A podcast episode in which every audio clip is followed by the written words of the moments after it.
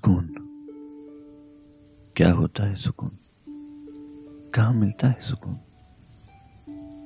कभी कभी ज़िंदगी निकल जाती है, सुकून ढूंढते ढूंढते और कभी ये छोटे छोटे लम्हों में छोटी छोटी बातों में, छोटे किस्सों में, छोटी यादों में बस यूँ ही मिल जाता है। हमारी ज़िंदगी में बहुत लम्हे ऐसे होते हैं, जिनकी यादों को जब टटोलते हैं तो बड़ा सुकून महसूस होता है। लेकिन सबसे ज़्यादा सुकून देने वाले लम्हे होते हैं बचपन के। बचपना एक ऐसा वक्त जो हम फिर से जीना चाहते हैं। एक ऐसा वक्त जिसमें हम फिर से वापस जाना चाहते हैं। बचपना वो बुनियाद है जिस पे ये मुकम्मल इमारत खड़ी है। बचपना वो याद है जिसके ज़रिए हम सुकून महसूस करते हैं। नमस्कार, आदाब। मैं हूँ अहमद फराज और आप सुन रहे हैं लम्हे सुकून के। एक ऐसा पॉडकास्ट जो आपको सैर कराएगा, आपके सुकून भरे लम्हों में, और आपकी मदद करेगा एक सुकून भरी नींद की चादर ओढ़ने में। क्योंकि आपका दिन अब खत्म हो चुका है। अब आप सारे काम छोड़कर बस आराम से मेरी आवाज़ को महसूस कीजिए। ये वक्त, ये लम्हा सिर्फ़ आपका है। आपके लिए है। इसलिए सब छोड़ छाड़ के दिन भर की सारी थकन, सारी परेशानी, सारी भाग दौड़ सबको एक बक्से में बंद करके साइड में रख दीजिए। और मेरी आवाज़ पे ध्यान दीजिए। मैं आपकी मदद करूँगा। और आपको उन लम्हों की सैर कराऊँगा, जहाँ आप सुकून महसूस करेंगे। आपकी ज़िंदगी के उस हिस्से से रूबरू कराऊँगा। जिसकी यादें आपने, अपने जहन के शेल्फ में कहीं पीछे धकेल दी है। बचपन से रूबरू कराऊँगा। इसलिए अब आप जो भी कर रहे हैं, उसको छोड़ दीजिए और अपने बिस्तर पर एक आरामदायक तरीके से लेट जाइए। आँखें बंद कर लीजिए। फ़ोन साइड में रख दीजिए और हेडफोन्स लगा लीजिए।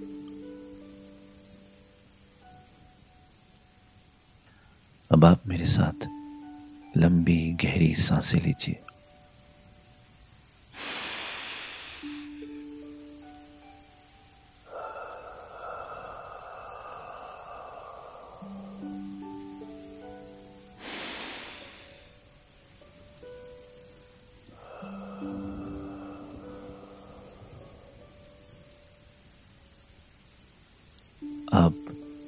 साँसें लेते रहिए, क्योंकि हर सांस के साथ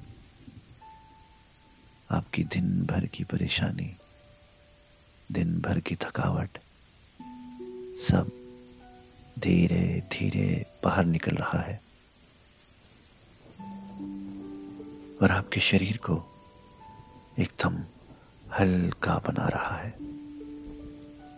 आप थोड़ी देर में बहुत हल्का महसूस करेंगे। जैसे ज़िंदगी के सारे बोझ, सारी जिम्मेदारियाँ खत्म हो गई हों। क्योंकि आज आपने वो सारी चीज़ें निकाल कर एक बक्से में कैद करके रात भर के लिए साइड में रख दी है। अब आँखें बंद किए, अपने उन लम्हों को याद कीजिए। जहाँ आप सबसे ज़्यादा सुकून में थे, अपने बचपन के लम्हों को। वो लम्हे दादी की कहानियों में हो सकते हैं, या माँ के लाड में हो सकते हैं, पिता की डांट में हो सकते हैं, या भाई बहन से हुए टीवी के रिमोट के झगड़े में हो सकते हैं। इन सब लम्हों को याद करके महसूस कीजिए। फिर से जीने की कोशिश कीजिए। इस वक्त आप आप नहीं, इस वक्त आप अपना बचपन है। अपने आप को बच्चा महसूस कीजिए। आँखों को बंद रखिए। बचपन की सबसे खूबसूरत यादें स्कूल की थी। वो स्कूल का बस्ता वो स्कूल की किताबें। वो स्कूल की किताबों पर चढ़ाया हुआ ब्राउन कवर। वो हर साल नए कोर्स के आने पर किताबों पे कवर चढ़ाना। नए नए स्टिकर्स लगाना। और उस पर अपना नाम और सेक्शन लिखना। और मेरे लिए जो सबसे ज़्यादा ज़रूरी हुआ करता था, वो था मेरा पेंसिल बॉक्स, जिसको मैं अपनी जान से भी ज़्यादा संभाल के रखता था। आज मैं आपको अपने उसी पेंसिल बॉक्स का किस्सा सुनाने जा रहा हूँ। शायद मेरे पेंसिल बॉक्स का किस्सा सुनकर आपको भी अपने बचपन के वो लम्हे याद आ जाए, वो पेंसिल बॉक्स याद आ जाए, जो आपको, आपके जहन को सुकून दे। बचपन का नाम सुनते ही हमारा जहन, वो सब देख लेता है, वो सब महसूस कर लेता है, जिसमें सुकून मिलता था। एक वक्त था जब जब लगता था कि ये बस्ता स्कूल का बड़ा भारी है आज जब उसको याद करता हूँ तो लगता है कि वो जिम्मेदारियों के बस्ते से तो काफ़ी हल्का था। उस बस्ते में किताबों के अलावा कुछ खिलौने भी होते थे। वो खिलौने आज भी कहीं सहेज के रखे हैं किसी बक्से में। जब जब सुकून की तलाश होती है, उस बक्से को खोल लेता हूँ। और ये वो किस्से होते हैं जिनको याद करते ही चेहरे पे एक मुस्कुराहट आ जाती है। जहन हल्का पड़ने लगता है हर अपने आप सुकून आ जाता है। मैंने तो अपने वो पेंसिल बॉक्स भी बड़े संभाल के रखे हैं, जो मुझे मेरे पिताजी मेरी बढ़ते पर दिया करते थे। आज मेरे बेटे का जन्मदिन है। और उसने बड़ी प्यारी सी मुस्कान देकर मुझसे पूछा, पापा, मेरा गिफ्ट? उसकी मुस्कुराहट देखकर एहसास हुआ कि सारे बच्चे एक जैसे ही तो होते हैं। किसी बात पर भी हंस देते हैं, किसी बात पर भी रो देते हैं, और कोई भी बात बेझिझक कह देते हैं। किसी बात का मलाल नहीं, क्योंकि दिल साफ़ होता है। न छल, न कपट, न ज़िंदगी की भाग दौड़ न कोई परेशानी, बस साफ़ सुथरा।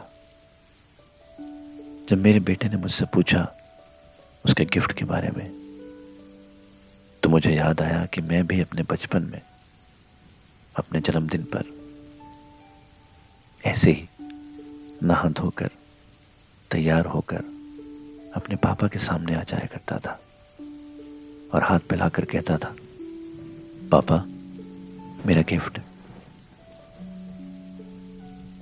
ये सुनकर वो काफ़ी देर तक खामोश रहते थे। आज एहसास होता है कि वो मेरी बात सुनकर अपने बचपन में चले जाया करते थे। जैसे मैं आज उन लम्हों को दोबारा जीना चाहता हूँ। शायद मेरे पापा भी उन्हीं लम्हों में चले जाया करते थे। और जब वापस मेरे सामने आते तो मुझसे कहते अच्छा चलो, आँखें बंद करो दस तक गिनो। मैं खुशी खुशी अपने हाथ फैलाकर आँखें बंद करके दस तक गिना करता था। वो एक से दस तक की गिनती का वक्त बहुत लंबा हुआ करता था। जैसे मैंने आँख खोली, मेरे हाथ में एक पेंसिल बॉक्स था। Pencil box. इतना कहकर मैं बहुत खुश हुआ। हालाँकि मैं चाहता था कि मुझे ज्योमेट्री बॉक्स मिले। क्योंकि क्या है ना ज्योमेट्री बॉक्स सारे पेंसिल बॉक्स में सबसे ऊँचा दर्जा रखता था। तो मेरे पापा ने सिर्फ़ इतना बोला, बेटा पेंसिल बॉक्स को संभाल कर रखना। दो तीन साल चलाना है। जी पापा करके मैं उसको लेकर कमरे में दौड़ गया। माँ को दिखाने के लिए।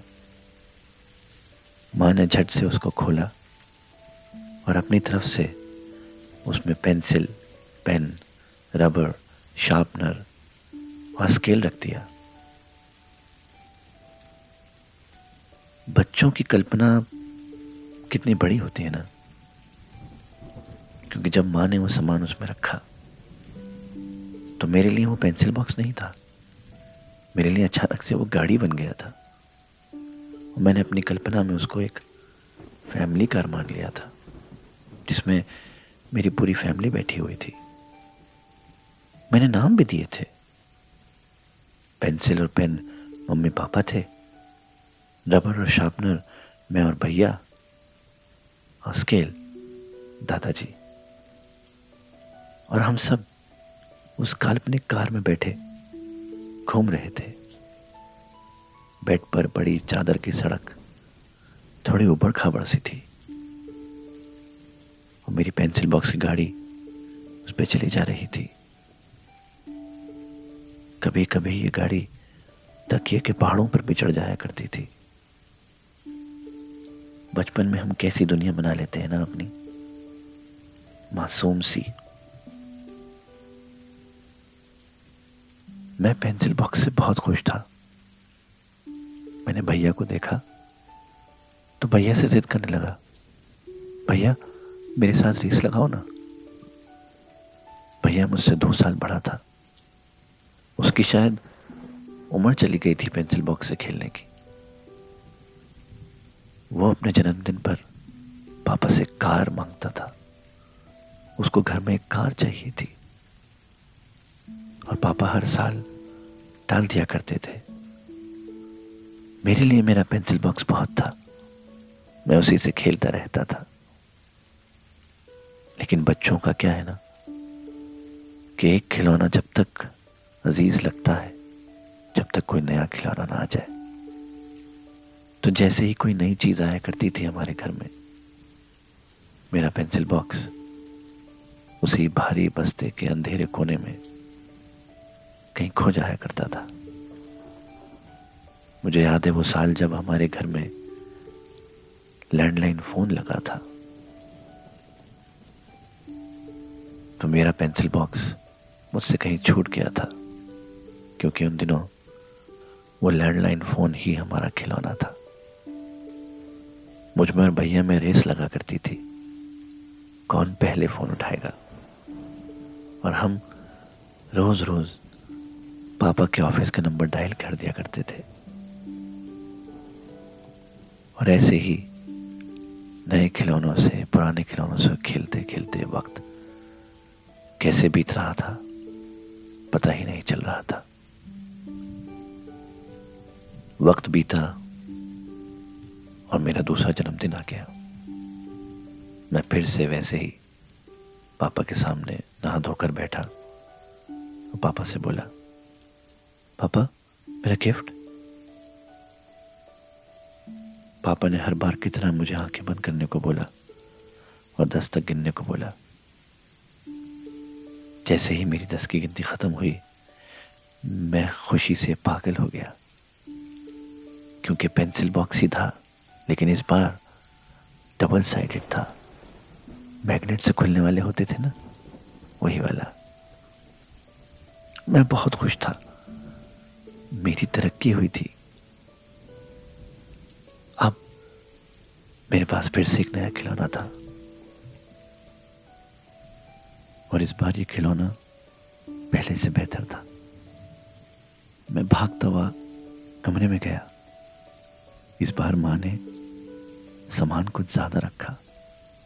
दोनों साइड पेंसिल बॉक्स था ना, इसीलिए। पर मैं अपने पुराने पेंसिल बॉक्स को भूला नहीं। मैंने उसको बस्ते के अंधेरे कोने से निकाला। और दोनों को कार समझकर उसी चादर की सड़क पर चलाने लगा। कभी एक आगे तो कभी दूसरी आगे। फैमिली बढ़ गई थी। रिश्तेदार आ गए थे। थोड़े नए पेंसिल बॉक्स में, थोड़े पुराने में। और ऐसे ही पेंसिल बॉक्स से खेलते खेलते वक्त बीतता चला गया। फिर कुछ दिन बाद दोनों पेंसिल बॉक्स उसी बस्ते के किसी अंधेरे कोने में पड़े रहे। अगले साल का जन्मदिन फिर आया। इस बार फिर से मैंने पापा से बोला, पापा, मेरा गिफ्ट। इस बार फिर से एक और पेंसिल बॉक्स था, पर इस बार मेरा सपना पूरा हुआ था। इस बार पापा ने मुझे ज्योमेट्री बॉक्स दिया था। सबसे ऊँचे दर्जे वाला पेंसिल बॉक्स और मैं उसमें खुश था। हर साल एक नया पेंसिल बॉक्स वो भी पहले से बेहतर। कहा मुमकिन होता है? ये बचपन बड़ी खूबसूरत चीज़ होता है। छोटी छोटी चीज़ों में हम बड़ी बड़ी खुशियाँ ढूंढ लेते हैं। मैंने उन पेंसिल बॉक्स में ही अपनी खुशियाँ ढूंढनी शुरू कर दी थी। घर में फ़ोन लगा। बड़ा टीवी आया। केबल टीवी लगा। लेकिन मेरे लिए, मेरे पेंसिल बॉक्स और उनसे बनी कार, यही मेरी खुशियाँ थे। आज भी किसी बक्से में कहीं कैद करके रखे हैं वो पेंसिल बॉक्स। जब फिर से बचपन में जाने को मन करता है तो खोल लेता हूँ उस बक्से को। यही सब सोच रहा था। मेरी आँखें बंद थी। जब मेरी आँखें खुली तो मेरा बेटा सामने हाथ फैलाए, अपने गिफ्ट का इंतज़ार कर रहा था। मैंने भी उसको अपने पापा की तरह दस तक गिनने को बोला। और दस पे उसके हाथ में एक पेंसिल बॉक्स रख दिया। वो भी वैसे ही खुश हुआ था जैसे मैं हुआ करता था। उसके चेहरे पे भी वैसे ही मुस्कान थी, जैसे मेरे चेहरे पर हुआ करती थी। आज मैं फिर से एक पेंसिल बॉक्स के ज़रिए अपने बचपन की सुकून भरी याद जी रहा था और अपने बचपन के यादों के उस बक्से में से पेंसिल बॉक्स की ये कहानी, ये किस्सा आपके लिए लेके आया था। उम्मीद है जैसे ये पेंसिल बॉक्स की यादें मुझे सुकून देती हैं। आपको भी वैसे ही सुकून दिया होगा। और अब तक आपकी शरीर में से सारी परेशानियाँ, सारी भाग दौड़ सब निकल चुका है। नींद की प्यारी ठंडी चादर ओढ़ने के लिए तैयार है। आँखें बंद रखिएगा। लंबी गहरी साँसें लेते रहिएगा। नींद की आगोश में सिमट जाइएगा। आप सुन रहे थे लम्हे सुकून के सिर्फ़ हब हॉपर पर मेरे, यानी अहमद फराज के साथ। Good night.